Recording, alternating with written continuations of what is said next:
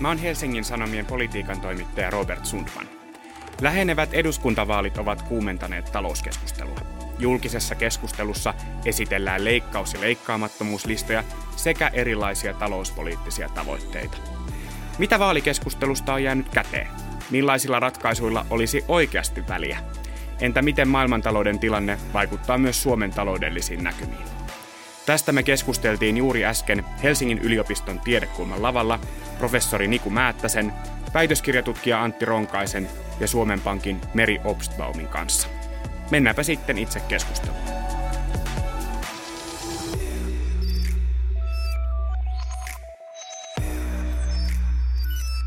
Aloitetaan tämä keskustelu ja mun mielestä se on ilman muuta syytä aloittaa tästä poliittisesta polttavasta keskustelusta. Vaaleihin on vajaa neljä viikkoa aikaa. Tässä on puolueet julkaisseet ohjelmiaan, leikkaus- tai leikkaamattomuuslistojaan, on katseltu velkakäppyröitä, on saatu valtiovarainministeriöltä melkeinpä suoraan sopivasti tähän meidän keskusteluun lista potentiaalisista leikkaus- ja veronkorotusehdotuksista. Tässä viuhuu erilaisia väitteitä Suomen talouden tilasta ja tulevaisuudesta, syyllisistä ja syyttömistä sekä tietysti myös ratkaisuehdotuksista, joista osa on pienempiä, osa on suurempia. Mitä teille on jäänyt käteen tässä puolueiden ja, ja tota, muiden poliittisten toimijoiden vaaliavauksia ja talouspoliittista vaalikeskustelua seuratessanne? Aloitetaanko Nikusta?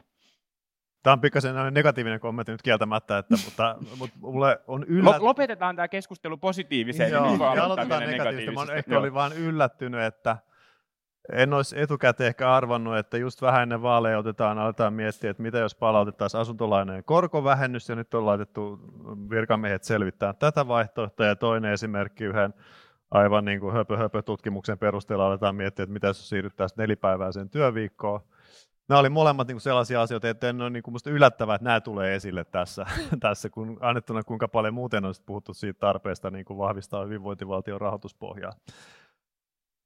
Muuten on sitten varmaan niin, että paljon tärkeitä asioita jää aina väistämättä näissä niin kuin vaalikeskusteluissa käymättä.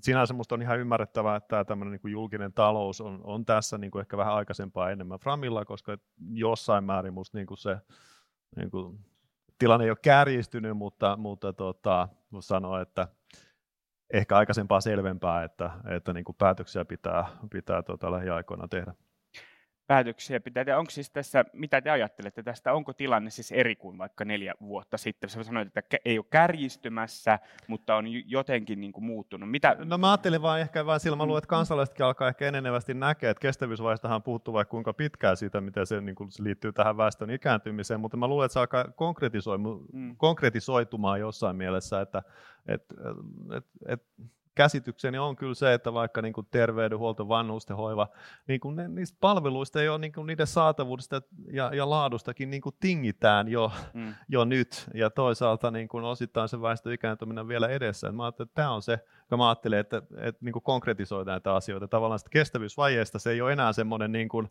vähän epämääräisiin hankaliin laskelmiin liittyvä semmoinen tulevaisuuden skenaario, vaan se niin kuin näkyy ehkä enenevästi arjessa jo. Mm. Miten Meri? Ah. Niin, no jo, mä, mä itse näen, että tai ehkä jos yrittää ottaa tämmöisen vähän positiivisemman kulman heti alkuun, niin mm. minusta se on ylipäänsä hyvä, että näistä talousasioista ja myöskin velkaantumisesta nyt keskustellaan, koska tota, taloustieteilijät, ekonomistithan on yrittänyt herättää tätä keskustelua jo varmaan muutamia vuosikymmeniä siitä, että väestön ikääntyminen on niin kuin todella iso haaste Suomen taloudelle ja julkiselle taloudelle, ja ne vaikutukset näkyy jo, mutta tästä keskustelua on ollut aika vähän. Et musta se on sinänsä hyvä, että se on niin, mm.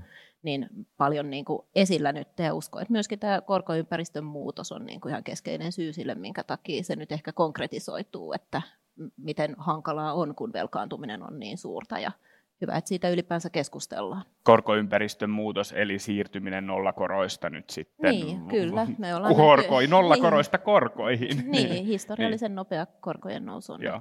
Mm. En, mitä Antti ajattelee vaalikeskustelusta, politiikka-avauksista?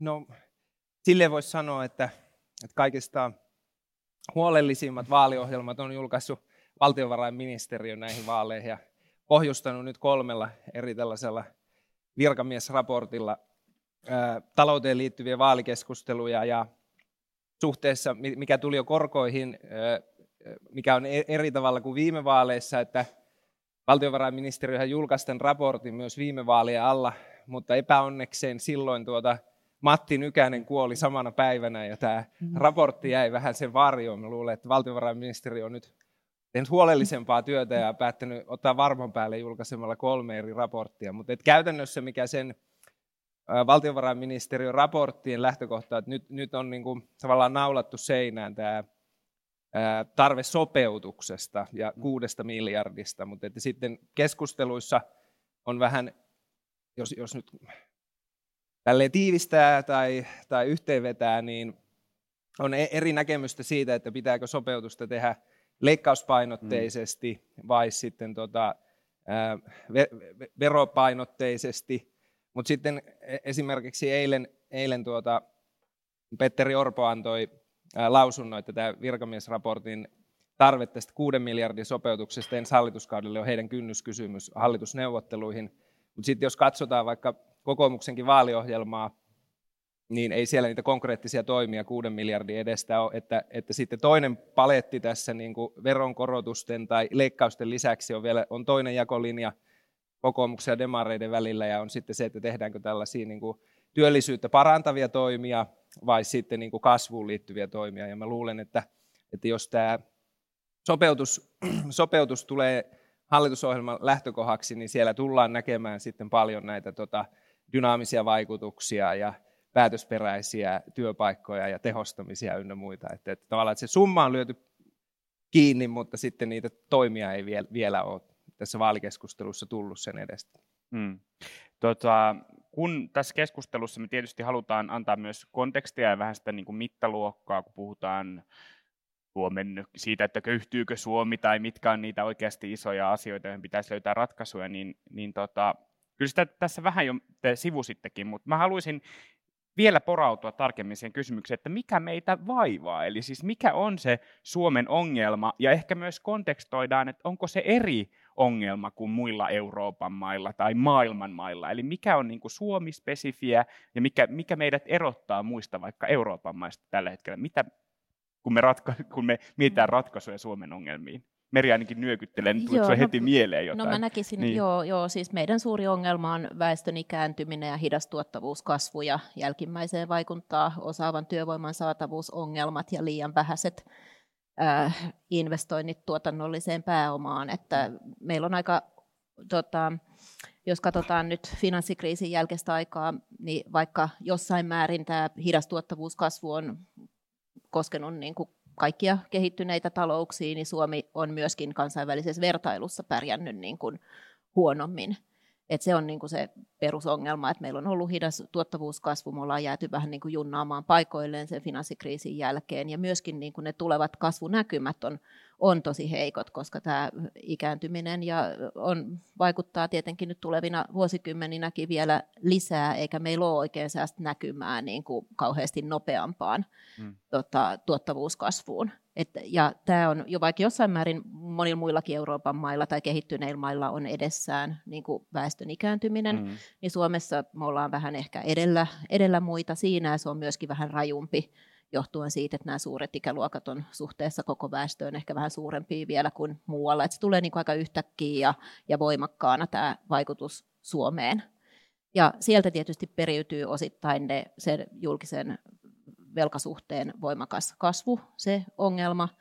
Ja mun mielestä, niin kuin jos me verrataan, ja mikä on niin kuin Suomi-spesifi, niin mun mielestä yksi relevantti vertailukohta tässä on niin kuin muut Pohjoismaat, joilla mm. on samanlainen hyvinvointivaltio rahoitettavana kuin meilläkin.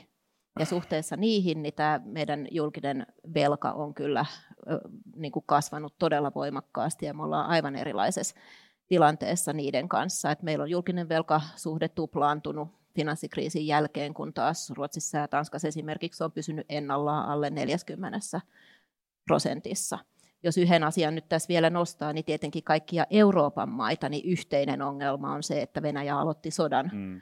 Euroopassa ja se on pysäyttänyt kasvun ja kiihdyttänyt inflaation aivan poikkeuksellisiin lukemiin. Mainitsit tästä tuottavuudesta. Mitä, mikä niin on tämän huonon tuottavuuskehityksen takana? En mä kyllä tiedä, tiedätkö totta puhuneen, mutta siis sehän on jossain määrin semmoinen yleismaailmallinen tai yleislänsimaalainen ilmiö, että ei Suomi nyt siinä niin ehkä ehkä poikkeuksia. Se tosiaan tapahtui niin kuin se finanssikriisin jälkeen. Että mä en tiedä, mistä se, musta tuntuu, että siihen ei ole kovin hyvää vastausta keksitty. Tietysti epämääräinen vastaus voi olla, että teknologinen kehitys on vaan hidastunut. Nyt on ehkä sitten se teknologinen kehitys ollut semmoista, että se ei samalla tavalla ole nostanut tuottavuutta kuin aikaisemmin. Että, mm. se on, toi on vähän niin kuin tuhannen taalan tai biljoonan kysymys, ja siihen, mun mielestä siihen ei ole kovin hyvää vastausta löytynyt kyllä. Mm.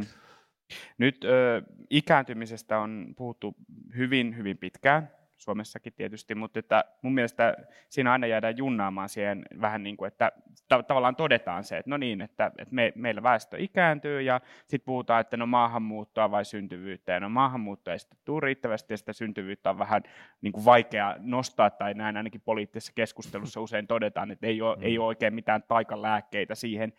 Onko onko, tämmöiseen, onko tähän ikä, ikääntymisasiaan löydettävissä mitään ratkaisuja vai, vai mistä tätä niin kuin kysymystä pitäisi lähestyä? No nyt vähän positiivisemman mm. sävyyn, niin siis onhan me, me Suomessa jankutettu kestävyysvaiheesta mm. kyllästymistä, tai monien mielestä varmaan kyllästymisen asti, mutta onhan me tehtykin ja mielestäni hyvä, että on jankutettu, koska mä muuten ajattelen, että muuten näitä uudistuksia ei olisi tehty. Ennen kaikkea me on tehty eläkeuudistuksia, jotka on mun mielestä tehonnut. Siis mä luulen, että jos niitä olisi tässä 2000-luvulla tehty, niin nyt meidän tilanne olisikin jo paljon hankalampi. Mm. Minkä tyyppisiä uudistuksia No ne on ollut kertaan? sen tyyppisiä, että on nyt sitten vaikka poistettu aikaisempi sellainen osa-aikaeläke, joka oli itse asiassa niin kuin hyvin sellainen avokätin. Oikeastaan siinä oli musta se oli lähtökohtaisesti minusta niin hyvin ongelmallinen, että oikeastaan niin kuin kannustettiin ihmisiä, jotka oli tukevasti työelämässä täyspäivätöissä niin kuin vähentämään työaikaansa. Että siinä, mä en oikein näe, että mikä se oli se semmoinen niin sosiaalipoliittinen perustelu täällä. Siinä niin kuin rapautettiin hyvinvointivaltioista rahoituspohjaa. Ja vuorotteluvapaista on, on luovuttu, työttömyyseläkeputkesta on, on luovuttu ja, tota, tai pitkälti luovuttu ja, ja vanhuseläkeikä on nostettu. Ja, ja nämä on näkynyt. Nämähän on näkynyt siinä, että, että ikä, niin kuin eläkeikää lähestyvien ihmisten työllisyysaste on noussut. Suomessa on ollut semmoinen iso, iso tosi myönteinen kehitys tässä viime vuosina, suunnilleen 10-15 vuoden aikana. Et on me niin kuin kuitenkin tehty jotakin, ja, mm. ja hyvä niin, mutta nyt vaan tilanne on sitten se, että on sitten tullut jotain vähän takapakkia, on ollut uusia ikäviä uutisia. Tietysti koko Venäjän kehitys on ihan erityisen, tai no se on se on tietenkin isompi ongelma meille kuin vaikka Belgialle tai Portugalille mm. ja, ja näin, että, tota, että on tullut jotain uusia, niin uusia ongelmia, takaiskuja valitettavasti, mutta, mutta että on me nyt kuitenkin tehty päätöksiä, jotka on korjannut tilannetta ja nyt vaan pitää tehdä jotain vähän samantyyppistä sitten, sitten edelleen. Mm. Mutta mä oon kyllä ehkä mä oon vähän samaa mieltä, että mä oon myös vähän skeptinen tämmöistä vaikka niin kuin syntyvyyden, ei nyt ainakaan kovin nopeasti, että et en mä ainakaan tiedä millä vivulla me saataisiin syntyvyyttä tästä nyt sitten ää, nopeasti ää, nousuun, että työperäinen maahanmuutto on ehkä niin kuin lupaavampi ää, lähestymistapa sitten. Millainen ratkaisu se, se on? Tässä on nyt helmi, tammi-helmikuussa puolueet mm. käynyt aika paljon keskustelua työperäisestä maahanmuutosta, eri suhtautumisesta mm. siihen.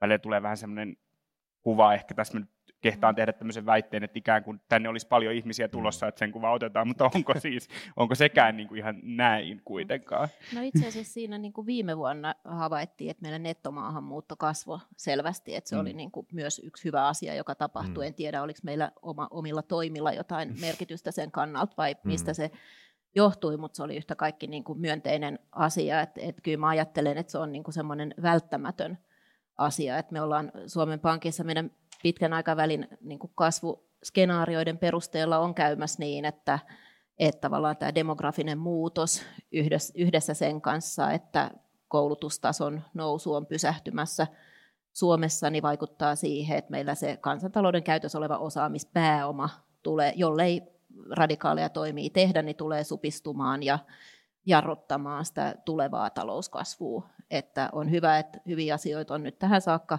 tapahtunut. Myöskin niin työllisyyskehitys voi mainita erittäin myönteisenä asiana nyt viime vuosilta, mutta meillä on silti niin kuin mun mielestä se näkymä hyvin hitaaseen tuottavuuskasvuun ja hyvin hitaaseen talouskasvuun. Ja tietenkin, no, kuten sanottu tässä jo aikaisemmin, niin syntyvyyteen on varmasti vaikea, vaikea vaikuttaa, mutta on toki asioita, joita voidaan tehdä, mm. kuten niin kuin just työllisyysastetta edelleen nostamalla ja, nostamalla ja osaamiseen, koulutukseen panostamalla, mutta silti meidän projektiot viittaa siihen, että se ei riitä tavallaan sen kehityksen kääntämiseen sitten siellä ihan niin kuin muutamien vuosikymmenien päässä, vaan, vaan jos se halutaan niin kuin tehdä, niin sitä työperäistä maahanmuuttoa pitäisi olla mahdollista niin kuin kasvattaa aika merkittävästikin. Mm. Miten Antti, kun olet poliittisen talouden tutkija, niin miten sä oot seurannut puolueiden keskustelua näistä, esimerkiksi näistä kahdesta teemasta syntyvyydestä, maahanmuutosta, ratkaisusta tähän, näet tähän ongelmaan, miten puolueet tähän problematiikkaan suhtautuu? No, ei, en, en mä sitä osaa sille eritellä, että, mm. että mitä näistä on sanottu. Mä yleisesti lisäisin tuohon, että nämä demografinen muutos ja alhainen tuottavuus, matala talouskasvu, niin näiden lisäksi asioita, mitä tässä niin kuin vaalikauden aikana on tapahtunut, on tämä niin kuin suuri geo, geopoliittinen ja, ja turvallisuuspoliittinen muutos, mikä Ukrainan sodan myötä on tullut.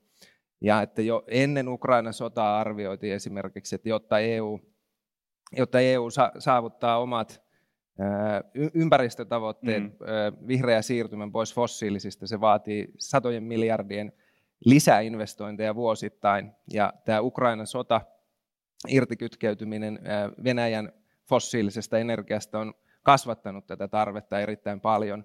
Sen lisäksi esimerkiksi Suomen liittyminen NATOon ja yleisesti koko Euroopassa investoinnit ja rahan laittaminen puolustukseen tulee kasvamaan. Ja tässä on niin tällaisia rakenteellisia trendejä, että tähän niin kuin, tavallaan, että Eurooppa selvisi yllättävän hyvin koronapandemiasta, mutta se oli vain tämmöistä lämmittelyä, että tämä, tämä ympäristömuutos ja geopolitiikka on paljon suurempia haasteita koko Euroopalle ja sitä myötä Suomelle. Ja, ja tavallaan näiden niin kuin taloudellisten fundamenttien mm. lisäksi tässä on tämmöisiä niin kuin erittäin suuria rakenteellisia myllerryksiä menossa, ja, ja, ja näiden perusteella siis investointitarve tulee kasvamaan erittäin paljon, ja se tavallaan loistaa poissaolollaan tästä vaalikeskustelusta, kun puhutaan vain siitä, että kuinka paljon pitää sopeuttaa ja miten valtion talous saadaan tasapainoon. Et, et, mä en, ole sinänsä, en, en sano, etteikö velkaantumiseen pitäisi kiinnittää huomiota, mutta tässä on niin muitakin suuria teemoja tavallaan, mihin ei päästä sen kautta, että sitten mietitään vaan sitä niin kuin sopeutustoimia ja niitä, mm. että nämä niin kuin vastaukset näihin rakenteellisiin ongelmiin tavallaan loistaa poissaolollaan tällä hetkellä. Mä lupaan, että mennään tuohon, noin, tuohon geopolitiikkaan ja myös no. vihreisiin investointeihin vielä tässä pian, mutta mutta kun tässä on nyt muutaman kerran mainittu tämä velkatilanne ja Suomen velka, julkisen talouden velkaantuminen, sehän dominoi myös eduskuntakeskustelua tuossa ennen eduskunnan jäämistä vaalitauolle. Ja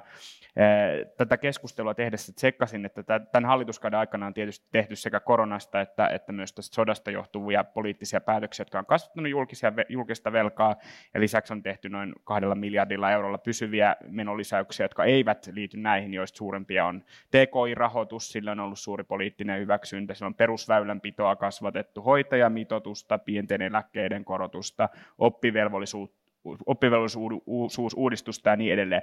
Kriitikot sanoivat, että holtitonta menoa, puolustajat sanoivat, että hyviä kohteita ja velkaantumisessa ollaan EUn keskikastia, niin miten tätä asiaa nyt pitäisi kontekstoida? Onko holtitonta menoa vai ollaanko tavallis, ihan tavallisessa EUn keskikastitilanteessa? Mikä on se Suomen velkatilanne ja pitääkö siitä olla huolissaan?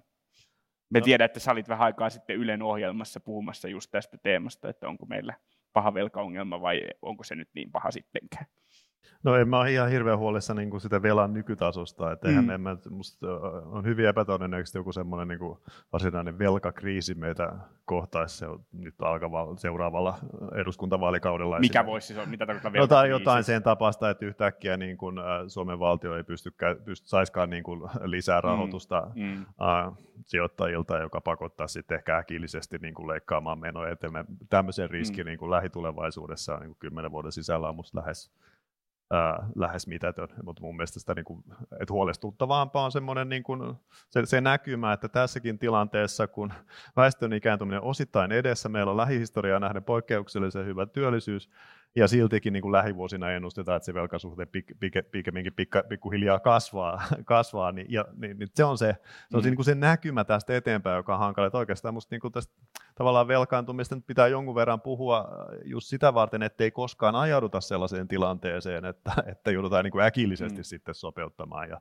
tästä esimerkiksi ilman muuta voidaan edelleenkin ottaa niin kuin huomioon vaikka suhdannetilanne, kun sitten mietitään sopeutustoimien ajoitusta tällä alkavalla mm. hallituskaudella. Niin, ole hyvä. Joo, samaa mieltä, ettei tämä velan taso nyt vielä ole mikään ongelma, mutta ehkä myös tulevan näkymän lisäksi, joka meidänkin laskelmien mukaan on sellainen, että jos mitään ei tehdä, niin velka vaan jatkaa kasvamistaan, mm-hmm. niin myöskin niin kuin viime vuosikymmenien kehitys on jossain määrin huolestuttava, että jos me katsotaan niin kuin tuota koronakriisin aikaa, niin Suomessa velkasuhde pomppasi semmoinen 7,5 prosenttiyksikköä vuosina 2021. Mm. Muissa Pohjoismaissa vaan jonkun muutaman prosenttiyksikön tai ei ollenkaan, vähän maasta riippuen. Et siinä me niin kuin mentiin vähän tota, suurempaa, niin kuin velkaannuttiin enemmän kuin muut, mutta silti kaikista silmiinpistävintä on niin kuin se kehitys ennen pandemiaa ja finanssikriisin jälkeen, jolloin meillä on yhtäjaksoisesti velka kasvanut. Ja meidän tilanne siinä suhteessa poikkeaa, niin kuin, paitsi että se poikkeaa radikaalisti muista Pohjoismaista, niin se poikkeaa myös niin kuin euroalueen vertailussa niistä niin, kuin niin sanotun matalan velkaantumisen maista, joiden joukossa me kuitenkin niin kuin, Mitä sellaisia maita on? edelleen ollaan. No siellä on niin kuin Hollantia ja Baltian maita ja, ja näitä, niin tota, me ollaan edelleen niin kuin euroalueen vertailussa niin keskiarvoa pienemmän velkasuhteen maa, me ollaan lähestytty aika vauhdikkaasti sitä keskiarvoa ja sitten toisaalta ne korkein velkaasteen maat, niin siellä on, niin kuin tiedetään, niin muutama isokin maa, joilla on niin älyttömän korkea velkasuhde, että se nostaa sit niiden niin kuin keskimääräistä velkaa tosi paljon. Meidän taso on edelleen niin kuin enemmän siellä vähemmän velkaantuneiden maiden kaltainen, mutta se kehitys on ollut samanlaista kuin kaikista velkaantuneimmissa maissa niin kuin jo, jo tähän asti, ja se on niin kuin jollain tavalla huolestuttavaa just se näkymä siitä, että jos mitään ei tehdä, niin se tosiaan niin kuin vaan jatkaa jatkumistaan se velkaantuminen, ja se siinä on se huolenaihe, eikä se nykyinen taso, josta on ihan samaa mieltä Nikun kanssa, eikä meillä ole tosiaan mitään merkkejä siitä, jos nyt katsotaan niin kuin valtionlainojen riskilisiä esimerkiksi, niin sieltä nyt ei voi päätellä, että kansainväliset sijoittajat esimerkiksi mitenkään epäilis mm. niin kuin vielä ollenkaan niin kuin Suomen valtion velan takaisinmaksukykyä, mutta totta kai niin kuin se tarkoittaa sitä, että nyt on vielä niin semmoiset vuodet edessä, jolloin voidaan rauhassa niin kuin näitä päätöksiä suunnitella ja tehdä, että ei olla minkään niin kuin pakon edessä vielä. Kun puhutaan tästä velkaantumisesta, niin millaisella aikavälillä ylipäänsä tänä, niin kuin tällaiseen ongelmaan pitäisi tehdä ratkaisuja? Nythän tässä heitellään tässä poliittisessa keskustelussa, että no yhdessä vaalikaudessa jonkunlaisia sopeutuksia, vai kahdessa, vai kymmenessä vuodessa, vai 2030-luvulle tultaessa oltaisiin niin kuin korjattu tätä tilannetta, niin, niin kuin kun, puhut, kun te puhutte, että just nyt ei ole paha tilanne, mutta kun tulevaisuutta ajatellaan, niin pitäisi niin kuin saada tasattua, niin kuinka, minkä aikavälin kysymys tämä tasaaminen on?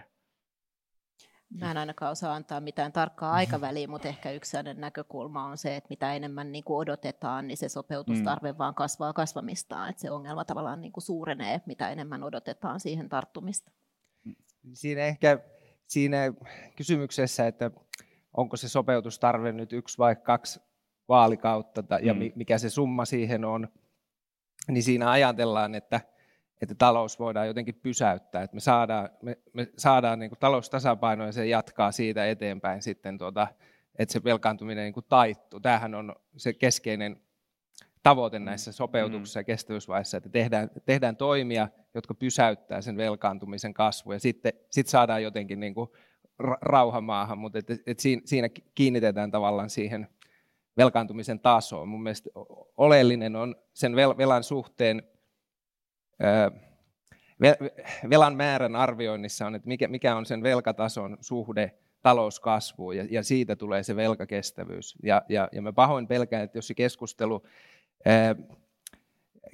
keskustelu pyörii liiaksi vaan siinä sopeutustarpeessa, niin siinä voidaan voidaan tulla tehneeksi rumaa jälkeä siinä mielessä, että ne talouskasvun edellytykset häviää.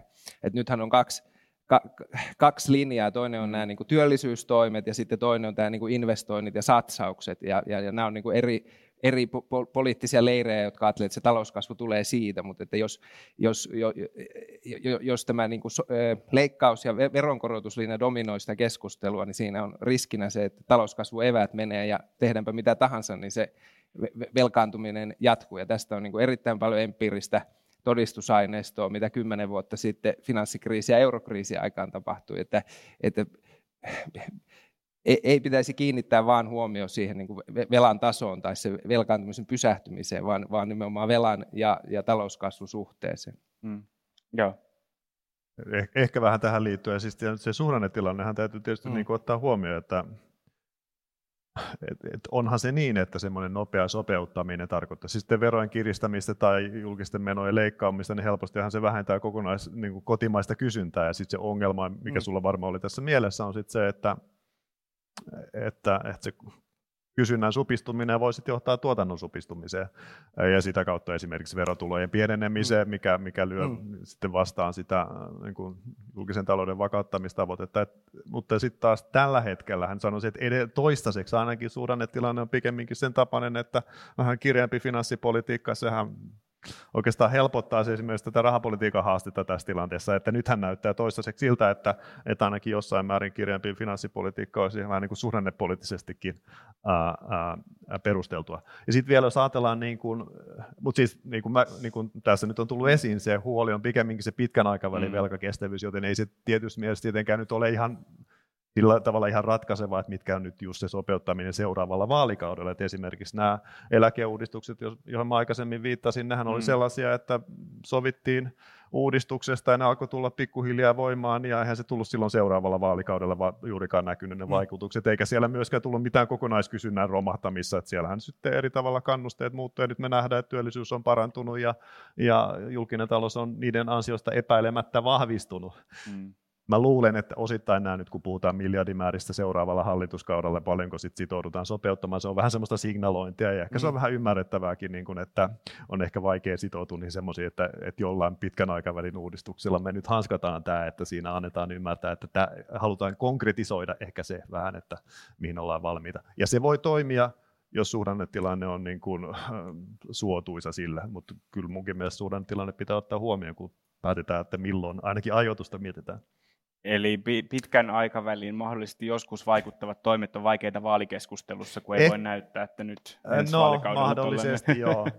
Voi olla osin näin, mutta että se, sellaiset, sellaisia tarvittaisiin, ne voisi mm. olla kuitenkin erittäin hyödyllisiä. Mm. Niin, en mä itse kanssa näe, että näiden asioiden pitäisi olla niin kuin toisensa poissulkevia, mm. samaan aikaan kun niin. voidaan olla sitä mieltä, että julkista taloutta on tarpeen tasapainottaa, mutta totta kai myöskin tulevan kasvun edellytyksiin on, on syytä satsata ja tietenkin se on aivan olennaista, mutta et niin kuin Niku tuossa jo huomauttikin aikaisemmin, niin esimerkiksi niin kuin kuluneen hallituskauden aikanahan satsattiin aika paljon siihen, että tehdään niin kuin näitä rakenteellisia uudistuksia ja erityisesti nostetaan työllisyysastetta ja, ja sehän onnistui niin kuin jopa mm. yli odotusten Kyllä. ja työllisyysaste on meillä historiallisen korkea, se on parempi kuin kertaakaan 90-luvun laman jälkeen, mutta niin kuin, niin kuin tuossa jo mainitsin, niin siitä huolimatta julkinen talous on ollut sitkeästi alijäämäinen ja velkasuhde, velkasuhde korkea ja kasvanut, että että jotenkin mä itse näkisin, että ei ehkä niiden rakenteellisten uudistusten varaan niin kuin myöskään kannattaisi jättää tätä ö, niin kuin julkisen talouden tasapainottamista, vaan että se varmaan kyllä kaipaa ihan menoja, verojen tarkastelua molempia. Mm, no niin kuin Antti viittasi tuossa aiemmin tähän VM-listaan, niin valtiovarainministeriö tosiaan julkaisi tällä viikolla tämmöisen kartotuksen, joka varmaan ta- tavoitteena on antaa seuraavalle hallitukselle ikään kuin pohjaksi tämmöinen lista kaikista mahdollisista erilaisista vaihtoehdoista, mitä voitaisiin tehdä sekä, sekä sopeutus, niin kuin le- leikkaus että, että vero, verotoimina voidaanko arvioida, että jotkut näistä keinoista olisi parempia kuin toiset? Eli, eli toisin sanoen, millaisia veroja kannattaisi kiristää, millaisia menoja kannattaisi leikata, jos niin pitää tehdä? Kun siellä oli vähän kaikenlaista tarjolla. no mun mielestä ilman muuta voidaan ja pitäisikin, mm. niin kuin oikeastaan juuri siitä pitäisi niin kuin käydä keskustelua, sellaista niin kuin, analyyttistä keskustelua niistä erilaisista tavallaan priorisoinneista voidaan puhua julkisista menoista tai sitten niistä, niistä niin kuin veron kiristysmahdollisuuksista. Että, että onhan vaikka sosiaaliturvajärjestelmäkin on niin, niin laaja iso kokonaisuus, että musta ilman muuta siellä on kohteita, joista voidaan hakea yksimielisyyttä ainakin siinä suhteessa, että tämä on vähemmän tärkeä menokohde kuin tämä toinen. Mm. Ja, viittasin, ja vaikka nyt ajatellaan näitä eläkeuudistuksia, joista mä mainit, aikaisemmin mä mainitsin, viittasin jo pari kertaa, niin, niin niin minusta siellä onnistuttiin leikkaamaan sellaista tulonsiirroista, mun on vaikea ymmärtää, että mikä se oli se, mm. mikä se, oli se perustelu niille alun perinkään, minkä takia me halutaan kannustaa täyspäivätyössä tukevasti töissä olevia ihmisiä niin kuin lyhentämään, äh, lyhentämään äh, työaikaansa tai vuorotteluvapaa ihan sama tapaan. Et, et, et, eihän ne ollut sellaisia tulonsiirtoja, että jotenkin ainakaan, ainakaan mä en näe, että nyt jotenkin selkeästi pyrittäisiin auttamaan niin kuin heikoimmassa asemassa olevia. Että, et musta se on semmoisia pikemminkin tulonsiirtoja, jotka menee keskiluokka rahoittaa, ne menee keskiluokalle, ne rapauttaa sitä julkisen talouden tai koko niin kuin se hyvinvointivaltion rahoitusperustaa, että Musta oli perusteltua, että näistä leikattiin. Joku saattaisi olla eri mieltä, mutta mm. joka tapauksessa mutta se oleellinen keskustelu olisi just käydä tälle aika yksityiskohtaista keskustelua, että onko tämä nyt niin tärkeä menokohde, voisitaisiko tästä leikasta, vai mm. priorisoidaanko tätä ennemmin kuin tätä toista tässä. Ja sitten se, mitä tutkijatkin voi ehkä yrittää tehdä, niin kuin käydä läpi näitä, yrittää tuoda ne perustelut, että, että mistä näkökulmasta tämä on hyvä tai ei niin hyvä, tämä yksittäinen menokohde. Ja sama pätee nyt sitten tietysti siihen jossain määrin niin kuin tähän veron kiristys keskustelua, että kyllä sielläkin voidaan erilaisilla kriteereillä arvioida sitä, että minkälainen, mitä veroja olisi järkevämpää kiristää ennemmin kuin jotain toisia. Mm. Niin, mun mielestä nämä oli VMn nämä kartotukset, niin erittäin hyödyllinen lisä niin kuin tähän keskusteluun. Eihän ne sellaisenaan niin kuin mitään tota, niin kuin suoraa tärkeysjärjestystä sieltä tarjoa, vaan mm. nimenomaan se tarkoituskin, niin kuin VMkin on tuonut e, esiin, niin oli niin kuin listata mahdollisia toimenpiteitä, joista sitten poliittiset päätöksentekijät voi valita. Totta kai sitä priorisointia pitäisi yrittää tehdä. Jotta me voitaisiin sitä tehdä, niin meidän pitäisi tietää ehkä nykyistäkin enemmän, että e, miten esimerkiksi menojen kohdalla, niin miten erilaisten menojen kohdalla on tota, miten hyvin ne saavuttaa niin kuin sen tavoitteen, joka niille on asetettu, kuinka vaikuttavia ne on. Mm. Ja tässä VMn kartoituksessa niin osan, osa menoista, niin niihin olikin liitetty tämmöinen arvio, vaikuttavuusarvio sitten tutkimukseen perustuen, ja osa oli sitten vaan tämmöisiä listauksia, että no näin monta euroa voitaisiin säästää tästä menosta luopumalla. Ja tietysti vaikka eurot on niin kuin tärkeitä, jotta voidaan niin kuin hahmottaa mittaluokkiin, niin ei suoraan tarjoa eväitä siihen priorisointiin. Et, ähm, mun mielestä yksi, että jos tosiaan halutaan niin kuin tutkimukseen perustuvaa talouspolitiikkaa täällä tehdä, niin sitä vaikuttavuustutkimusta pitäisi sitten näihin tota, liittää nykyistä, nyky, nykyistäkin enemmän. Et ehkä yksi esimerkki, kun jotkut on sitten esittänyt, niin kuin, että tietyt menot olisi niin kuin suojattuja leikkauksilta. Mm. Että jos ajatellaan, että vaikka niin kuin turvallisuus ja koulutus, että ne on niin tärkeitä, että niistä ei missään tapauksessa voi le- leikata, niin on tietysti hyvä, että tämmöinen niin kuin karkea tärkeysjärjestys tehdään, mutta kyllä mä näkisin, että myöskin niiden erien sisällä, että mm. pitäisi niin kuin kriittisesti arvioida, että eihän ne ole pelkät eurot, jotka ratkaisee, vaan nimenomaan se eri toimien niin kuin vaikuttavuus, että päästäisiin vähän sinne konkreettisemmalle tasolle. Jos ajatellaan vaikka nyt koulutusta, me ollaan niin kuin nyt tässä viime kuukausina on tullut paljon analyysiä Suomesta, joka osoittaa, että meillä on koulutustulokset heikentynyt, heikentynyt voimakkaasti. Toisaalta me tiedetään, että koulutuksella on tärkeä vaikutus just tähän niin kuin osaavan työvoiman mm. saantiin ja talouskasvuun, mutta me oikein tiedetään, että miksi ne koulutustulokset on heikentynyt niin paljon, niin kuin tarkemmin, että mitkä on semmoisia toimia siellä. Ja kyllä näkisin, että jatkossakin niin kuin mitään aluetta ei pitäisi siltä suojata, että pyrittäisiin niin kuin myöskin siellä sisällä niin kuin priorisoimaan niitä tärkeimpiä toimia, koska resurssit on yhä niukemmat. Tämä on kiinnostava tämä, minkä sä otit esille tämän ikään kuin, että joitain asioita laitetaan keskustelussa sen ulkopuolelle, että siihen ei voida koskea. Mä katsoin tuommoista elinkeinoelämän valtuuskunnan Evan kyselyä, jonka, joka tota, kartoitti suomalaisten leikkaushalukkuutta. Ja se oli todella kiinnostavaa katsottavaa, koska suomalaiset tuntuu olevan siinä jotenkin halukkaita sopeuttamaan julkisia menoja. Sitten oli tehty sellainen lista, että mistä niitä leikkauksia otettaisiin. Niin siellä kärjessä oli tämmöisiä asioita niin kuin ministerit, puoluetuet, eduskunta, ne on, ehkä, niin kuin, ne on eriä, joilla saadaan ehkä, niin kuin, jos kaikki, jos lakkauttaisi koko eduskunta ja kaikki ministerit, niin muutamia satoja miljoonia. Ja sitten siellä loppupäässä oli niitä, että mistä ei haluta leikata sote, mitkään etuudet, koulutus. Ja sitten siinä tuli vähän semmoinen, että tämä yhtälö vaikuttaa vähän mahdottomalta, koska eikö siellä ole kuitenkin ne rahat, siis niin kuin, että niihin ne tavallaan menee, eikä niihin alkupään asioihin. Niin niin kuin, mä mietin myös tätä vaalikeskustelua, että kun, jos puhutaan kuudesta miljardista tai yhdeksästä miljardista, todella isoista luvuista, onko se edes mahdollista heitellä tällaisia lukuja ilman, että koskettaisiin niihin tärkeisiin asioihin? Ei, ole hyvä. No, mä luulen, että mä olen samaa mieltä kuin sinä, ei varmaan käytännössä ole, ja sen takia mm. mä en itse niin kuin, pidä kovin rakentavan sellaista, että, että jotenkin niin kuin, puolueet tai poliitikot yrittää paaluttaa sillä tosi isolla pensselillä, että mm. sosiaaliturvasta ei saa leikata mm. esimerkiksi. Tai koulutuksesta. No, itse mm. koulutusta tosi tärkeää mun mielestä tietysti, yritän sitä itsekin tässä antaa, mutta tuota... Professorin mielestä Niin, kyllä, kyllä, mä en voi muutakaan sanoa, mutta siis esimerkiksi viitan tähän, niin kuin, että, että koulutuksesta vaikka aikuiskoulutustuki, se oli itse asiassa siellä VM menokartoituksessa minusta hyvin nostettu esille.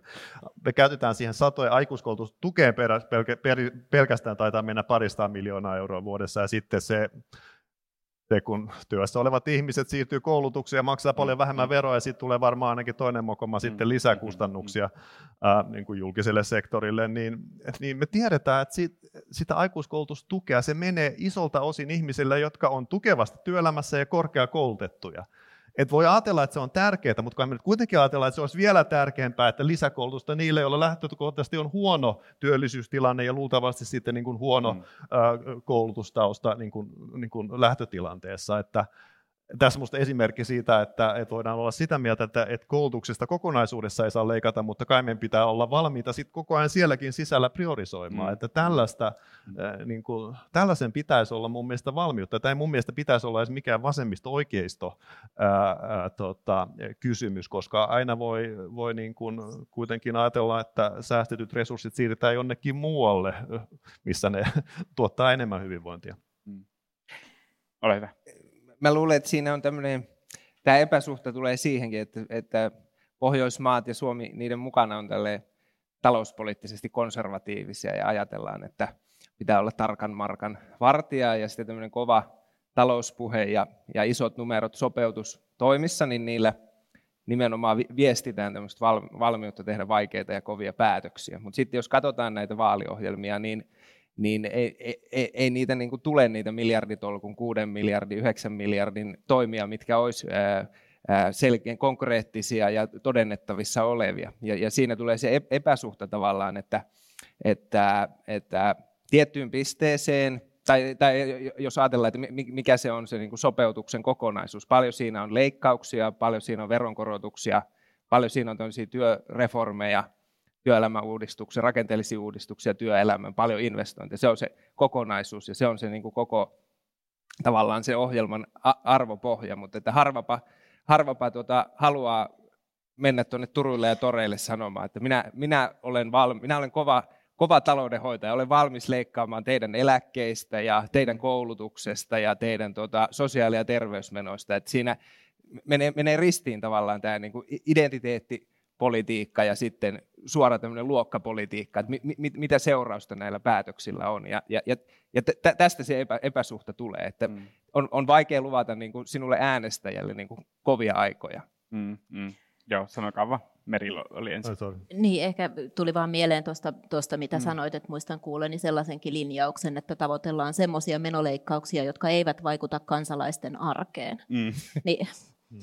Sellaisia nyt ei ehkä ihan hirveästi sitten löydy viime kädessä, mm. että kyllä jokainen leikkaus niin kuin joltain on pois ja jokaisen mm. verokorotuksen niin kuin joku maksaa, että se on, on, on niin kuin väistämättä näin.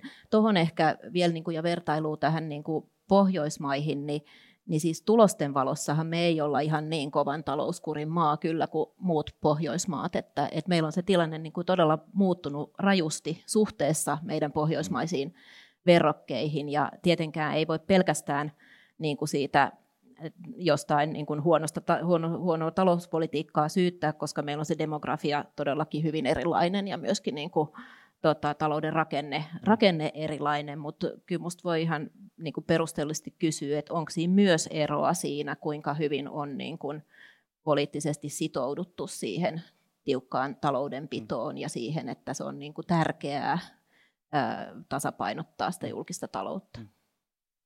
Vähän, vähän tuohon liittyen, mitä Antti sanoi, tuli vielä mieleen, että se on vähän niin kuin äänestäjän kannalta jotenkin et sehän on mitä luontevinta, että puolueet esittää niin kuin painotuksia, mitä, minkälaista politiikkaa ne niin kuin tavoittelee, mutta kun meillä arvattavasti tulee monipuoluehallitus näidenkin vaalien jälkeen, jos ei tosi iso yllätystä tule, niin tota, siellä pitää tehdä kompromisseja. Sitten nyt sitten, jos meillä on osa, osa puolueista, jotka sanoo, niin kuin, että juuri mistään ei saa leikata eh, menoista, ja osa puolueista sitten sanoo, että vero ei saa kiristää yhtään, vaan niitä itse asiassa pitää leikata, niin sitten, että mikä on sitten se lopputulos, mihin tästä päädytään, että olisi se tavallaan... Itse... Dynaamiset vaikutukset, ää, no, päätösperäiset työpaikat. Joo, no dynaamisia vaikutuksia tullaan, että ilmeisesti nyt sitten Antti Rinteellä oli A-studiossa, laski erittäin vahvasti dynaamisten vaikutusten varaa. Siltä musta tuntui, kun sieltä puhuttiin, niin kuin, oliko se terveysinvestoinneista ja näin.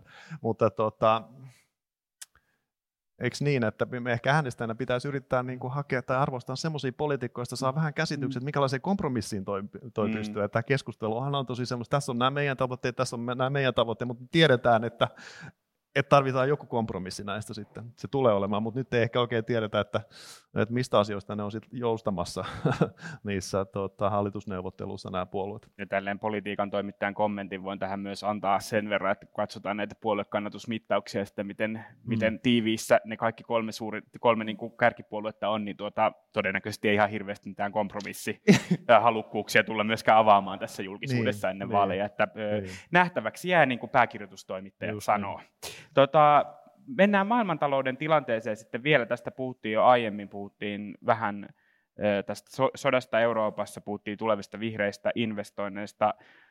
Nyt vielä viime vuoden lopulla pohdittiin paljon sähkön hintoja julkisuudessa, ne ei lopulta sitten, sitten tota, noussut ihan niin hirveisiin lukemiin, kun ajateltiin, että, että tavallaan, että meillä olisi pit, tosi pitkäkestoinen niin kuin kriisi. Joulukuussa nähtiin isoja sähkön hintoja, nyt alkuvuodesta toki nähty myös, mutta jotenkin siinä tuli ainakin poliittisessa keskustelussa sellainen olo, että tästä ehkä se pahin kärki niin kuin jotenkin taittu tai näin, mutta että kyllähän meillä edelleen eletään jonkinlaista energiakriisiä, meillä edelleen tämä sota Euroopassa mitä me tiedetään t- tällä hetkellä, tai miten me voidaan ennakoida sitä, että kuinka pitkään tämä tilanne jatkuu, miten se vaikuttaa Suomeen ja, ja tota, muihin Euroopan maihin, meidän taloudellisiin näkymiin tulevina vuosina?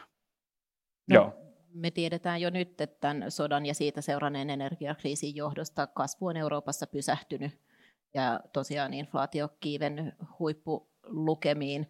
Energiakriisin pahimmat uhkakuvat ei toteutunut tänä mm. talvena, mutta monien asiantuntijoiden mielestä se on lähinnä sen takia, että meillä on ollut hyvin leuto ja tuulinen mm. ja sateinen sää, että minusta on edelleen niin kuin kysymysmerkki, että onko niin, ettei me ensi talvena jouduta ongelmiin, jos sää onkin mm. aivan erilainen, että ollaanko me oikeasti niin kuin saatu aikaiseksi semmoisia niin rakenteellisia parannuksia energiamarkkinoilla, saatu niin kuin sitä tuotantoa kasvatettua, omavaraisuutta parannettua, sellaisella tavalla, joka ei aiheuttaisi ensitalvena sitten energian saatavuus- tai hintaongelmia. Mm. Et esimerkiksi no, Suomessa tuulivoimaa on kasvatettu paljon ja ehkä ydinvoimakapasiteettiakin ensi talveen mennessä saadaan, saadaan sitten lisää, mutta et muualla Euroopassahan on vahvasti niin kuin, säilytetty tämä maakaasuun perustuva mm. niin kuin, infrastruktuuri. Ja tota, kyllä minusta ainakin sitä voi niinku spekuloida, että, että ensi talvena ja varsinkin jos Kiinan talous tässä voimakkaasti niinku vauhdittuu ja, ja heidänkin niinku, ä, tota, kaasun kysyntä voimakkaasti kasvaa, niin etteikö se olisi sit huomattavan kallista ensi talvena. Että sellainen mahdollisuus on minusta ihan olemassa, että sinänsä niinku energiakriisi ei ole kokonaan ohi. Mm. Mutta kyllä tämä niinku muillakin tavoin hyvin syvällisesti vaikuttaa tähän taloustilanteeseen myöskin jatkossa – että kyllähän niin kuin globalisaatio, jos ei se nyt ole niin kuin kuolemassa, niin on ainakin muuttamassa suuntaansa tai muokkautumassa vähän erilaiseksi kuin aikaisemmin. Ja yksi semmoinen uhkakuva, mitä, mistä on paljon puhuttu, on tämä niin kuin, ö, blokkiutumisen uhka ja se, että, että mitä tässä nyt tapahtuu, miten nämä voimasuhteet niin kuin menee. Mm. Kaikista keskeisin kysymys ehkä on niin kuin, siitäkin huolimatta, että Venäjä ja sen irtautuminen maailmantaloudesta on Suomelle äärimmäisen tärkeä, niin se avainkysymys globaalitalouden kannalla on kuitenkin nämä Yhdysvaltojen ja Kiinan mm. suhteiden kehitys. Mm. Niku. Virkistävästi mä kerrankin ehkä aavistuksen eri mieltä Merin kanssa. Mä itse asiassa ajattelen tästä energiakriisistä, et musta oli alun perinkin niin semmoiset skenaariot keväällä, että tässä jotenkin talo, Saksan talousmalli nyt romahtaa, kun enää ei voida olla, saada halpaa energiaa Venäjältä. Ne oli musta alun perinkin vähän aika huteralla pohjalla, ja musta siis tämä kehitys on osoittanut sen tavallaan, että, että joustavuutta on löytynyt, hintajoustoja on. Siellä teollisuus on vähentänyt selvästi kaasun käyttöä, nyt sitten myöhemmin myös niin kuin kuluttajat. Totta kai siitä on aiheutunut ongelmia osalle, osalle kotitalouksista ja osalle yrityksistä myös, mutta kun ennustettiin, että teollisuus romahtaa tai jotain sellaista, niin Saksan teollisuus, no se on sitten vakaata, vakaalla tasolla, ei se ole siellä mitenkään romahtanut tietenkään, se suur, suurin piirtein muuttunut yhtään mihinkään. Eli lopputulos oli paljon parempi kuin mitä, niin kuin sinäkin sanoit, mitä, mitä osa niin kuin analyytikoista ennakoi. Ja minusta se kertoo siitä, osittainhan se kertoo tästä globaali talousmallin niin kuin toimivuudesta. Et sitten voidaan, voi tietysti kritisoida sitä erityisesti Saksan riippuvuutta Venäjän kaasusta, mutta aika nopeasti se pystyttiin sitten korvaamaan. Et sitten ei tehdä energiaintensiivisiä tuotteita Saksassa, vaan niitä tuodaan. Ja sitten erikoistusta johonkin vähän toisenlaisiin asioihin, että ja vihreä siirtymä tässä sivussa, mä luulen, että se on pikemminkin kiihtynyt nyt, mikä ihan hyvä juttu. Et en mä nyt kauhean mm. huolissani enää olisi tästä niin kuin energianäkymistä. On varmaan totta, että säistä mm. riippuen niin ensi talvena voidaan nähdä vielä jotain, mutta, mutta mm. aika hienosti tässä on niin kuin mm. taloudet joustanut niin, ja, ja paljon hyvää on tapahtunut. Niin. Ja, ja en mä niin kuin näe, että mm. isoa riskiä sen suhteen mm. olisi. Venäjän suhteen on tietysti kaikenlaista mm. riskiä koko ajan muuten. Että. Niin ja täysin mm. ennakoimatonta niin, edelleen, kyllä, että kyllä, mi, mi, mi, on... mitä tapahtuu, mutta mm. tota, ei tässä nyt suurta näkemyseroa mm. saatu aikaiseksi sinänsä, että, että vaikka mä näenkin, että niitä negatiivi, negatiivisia riskejä edelleen niin kuin on mm. olemassa, niin kyllä se on niin kuin kokonaisuutena se näkymä niin kuin tasapainottunut sille, että meillä on myös positiivisia riskejä. Yksi niistä mun mielestä just on tämä, että jos yritykset pystyykin niin kuin sopeutumaan tilanteeseen tilanteeseen, tilanteisiin niin kuin vähän nopeammin kuin mitä me on ajateltu. Niin. Se huolestuttava skenaario mun mielestä tulee semmoinen niin kuin populisti semmoisen hyvin tiukkaa semmoista hintasäännöstelyä, joka mm. olisi niin kuin tappanut ne säästämiskannusteet. Sitten olisi menty semmoiseen jonkinlaiseen säännöstelytalouteen yhtäkkiä, mikä olisi ollut, sitten olisi tullut isoja kustannuksia. Siihen mm. ei onneksi ehditty mm. menemään, kun tilanne ehti helpottumaan mm. ajoissa. Mm. Lauha talvi pelasti. Niin, se tota, Meri mainitsikin tuon äh, niin kuin globalisaation ja sen niin kuin, tavallaan, tai tavallaan niin kuin, että uuden suunnan tai että mihin, mihin tämä menee. Siellä tuli Yhdysvallat vastaan Kiina. Mikä, tota, millainen rooli tässä jää Euroopalle? Mä olen mielenkiinnolla se, seurannut tätä, tätä, että nyt selvästi niin kuin Yhdysvalloissa on, on uudenlaista jotenkin suhtautumista kauppapolitiikkaan, protektionismiin, tämä tietysti tämä Kiinapolitiikka ja näin. Mitä Euroopassa tapahtuu? No siis lä- länsimaat yritti integroida Kiinaa tähän niin globaaliin talouteen, mutta että Kiinan talous perustui koko ajan tähän niin valtiovetoiseen systeemiin. Ja, ja siihen on sitten Yhdysvallat lähtenyt mukaan ja siihen joutuu myös Eurooppa lähtemään mukaan. Että tämmöinen, Mitä se tarkoittaa, että joutuu lähtemään mukaan Eurooppa? Että on tämmöinen niin sääntöpohjainen globaali talous, missä tuota, valtiot pysyy ta- taka-alalla. Niin nythän mitä Yhdysvalloissa tehdään, niin Biden jatkaa Trumpin politiikkaa siinä, että pyritään houkuttelemaan investointeja takaisin erilaisilla tuilla ja tuota veronalennuksilla. Ja, ja e-, Eurooppa tällä hetkellä reagoi siihen, että ei se voi katsoa vierestä, kun suurvallat kilpailee. Et, et sinänsä ö, on niin kuin erittäin niin kuin erittäin mielenkiintoista nähdä, mitä tässä seuraa, mutta että tämä niin kuin deglobalisaatio tai globalisaation purkautuminen, minkälaisiksi nämä blokit muodostuu, jos, jos se tapahtuu, niin se taloudellinen toimeliaisuus ei enää tapahdu niin paljon näiden blokkien välillä, vaan näiden blokkien sisässä. Ja kyllä sillä on suuria seurauksia talouteen ja, ja, ja sitten siihen, että miten niin kuin ympäristö kysymystä ratkaistaan näiden, aletaanko ympäristöasioissa suurvallat kilpailemaan keskenään ja, ja, ja, ja vielä maailmantalouden suhteen, minkä mä näen kyllä suurena riskinä tällä hetkellä, että vaikka talvesta hyvin selvittiinkin, niin jos samaan aikaan menee, että, että keskuspankit kiristää rahapolitiikkaa ja sitten myös kiristetään finanssipolitiikkaa erittäin paljon, niin kyllä, kyllä mä näen erittäin suurena riskinä, että poliittis, poliittisilla päätöksillä aiheutetaan taantuma, joka tulee lännessä sitten tuota, aiheuttaa niin kuin suuria ongelmia mietin tota, tota kilpa, kilpailua, sä puhuit Trumpin ja Bidenin linjasta. Tässä on tän, tänä, tänäkin vuonna ollut jonkun verran keskustelua näistä Euroopan EUn, e EUn jotenkin, miten EU hakee rooliaan niin kuin tässä kilpa, valtioiden kil, kilpailurajoittamissäännöissä ja näin, näin poispäin. Ranskalla on ollut omaa linjaa. mitä nyt, mikä niin kuin, millainen osa siinä jää Suomelle ja, ja tavallaan millainen osa siinä jää valtioille, että, että me, me miettimään sitä, että pandemia-aikana valtiot otti aika suuria roolia ja roolia eri niin kuin kansalaisten apuun antamaan kaikkia rahoja. Nyt näyttää siltä, että, että valtiot haluaa rientää bisnesten apuun ja auttaa niin kuin juuri niitä oman maan bisneksiä. Niin miten se niin kuin muuttaa tätä, tätä niin kuin asetelmaa Suomen osalta? Joo. Hyvä. Mä samaa mieltä Antti karakterisointi oli hyvä, mun mielestä hyvä Bidenin tämmöinen kauppapolitiikka tai miksi ja osin mm. ympäristö, niin no kauppapolitiikka se on, se on trumpilaista, mm. trumpilaista valitettavasti ja, ja tota, mä ymmärrän, no tässä yksi kehityskulkukaan on se nyt niin kuin Kiinaan liittyviin turvallisuushuoliin on, on herätty, ja mä ymmärrän sen hyvin, on varmaan perusteltua, että Eurooppakin pyrkii vähentämään sitä jonkinlaista Kiina-riippuvuutta.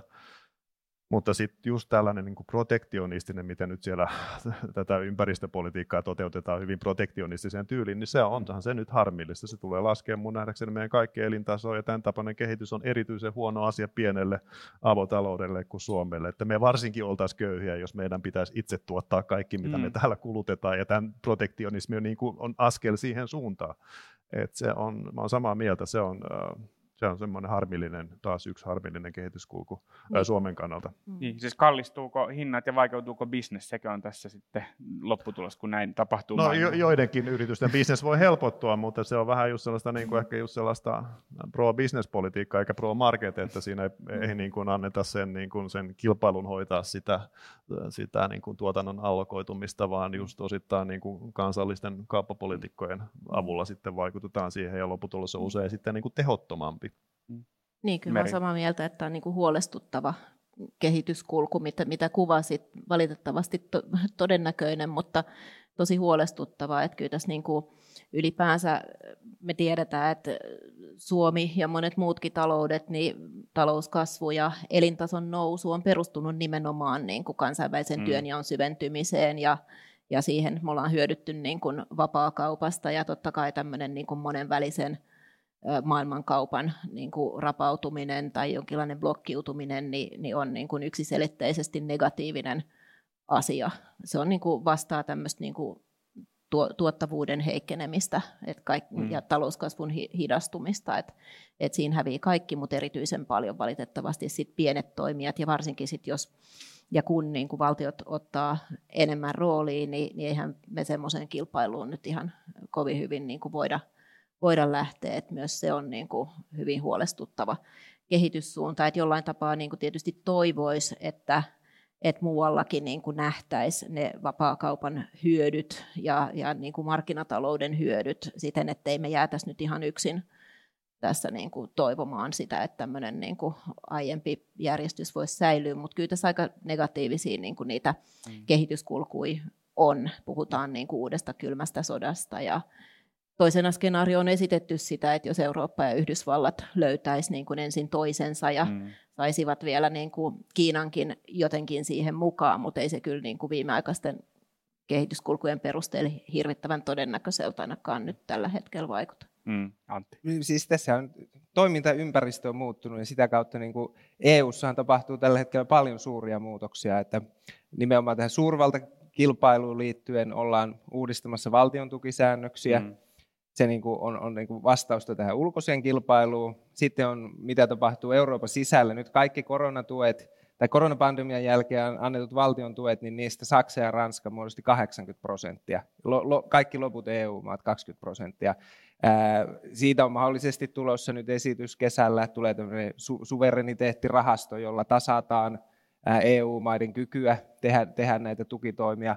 Ja sitten on vielä kolmanneksi nämä tuota, budjettisäännöt, joita ollaan jo, jollain tavalla löysäämässä ja se pitäisi tehdä niin kuin aika pian, jotta ne, niin kuin, se sääntökehikko olisi en, ensi vuonna voimassa, kun säännöt palaa voimaan, mutta että kaikki nämä uudistukset liittyen valtion tuki- ja budjettisääntöihin ja mahdollisesti niin kuin uuteen yhteisvelkaa viestii siitä, että toimintaympäristö on muuttunut ja sitä kautta nämä Suomen EU-politiikan linjat siitä, että ollaan pieni avotalous ja ajetaan markkinataloutta. Että nimenomaan näiden eduskuntavaalien alla näistä asioista pitäisi keskustella, koska seuraava hallitus määrää taas niin kuin neljäksi vuodeksi EU-politiikan. Mm. Ja se on, se on niin kuin siitä, siitä asiasta ei ole keskusteltu lainkaan näissä vaaleissa vielä. Mm.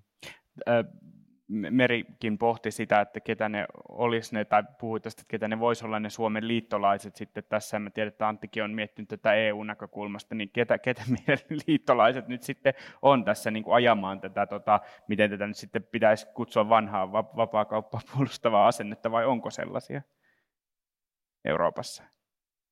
No, Iso-Britannian mm-hmm. EU-eron myötä semmoinen niin kuin kaikista mm. leveäharteisin mm. vapaan markkinatalouden puolustaja hävisi, ja, ja se vaikutti koko unionin muiden maiden sisäisiin voimasuhteisiin ja, ja, ja myös niin kuin Saksan, Ranskan väliseen mm. dynamiikkaan, mutta että että, ehkä Iso-Britannia saadaan takaisin kohta. Niin, ehkä se tulee jo kymmenen vuoden päästä, mutta tuota, silloin, silloin tuota, kun Brexit tapahtui, niin Alankomaiden johdolla muodostettiin tämä Hansaliitto, joka tavallaan jatkoi Iso-Britannian perinnettä, mutta että Hansaliitto on hajonnut ja, ja näyttäisi, että tämmöinen niin kuin, tiukka markkinaehtoisen politiikan niin koalitiot, ei, ei, ei sellaista tällä hetkellä ole, ole Euroopassa. Ja, ja, ja se pakottaa myös arvioimaan näitä niin kuin, suuria EU-poliittisia kantoja uudelleen. Mm, mm. Jos mietitään vielä viimeisenä kysymyksenä, puhutaan, kun puhuttu Suomesta, velasta, menoista, veroista, maailmantalouden kysymyksistä, niin jos mietitään sitä seuraavaa hallituskautta, tai saa miettiä kyllä pidemmällekin, jos neljä vuotta tuntuu liian lyhyeltä ajanjaksolta, niin mitä, mitä on semmoista, ylipäänsä semmoiset tärkeimmät asiat, joita niin politiikassa pitää pitää talouspolitiikan agendalla? Mitä ne on? Viimeinen summaava kysymys. Ei yhtään, ei yhtään vaikea kysymys.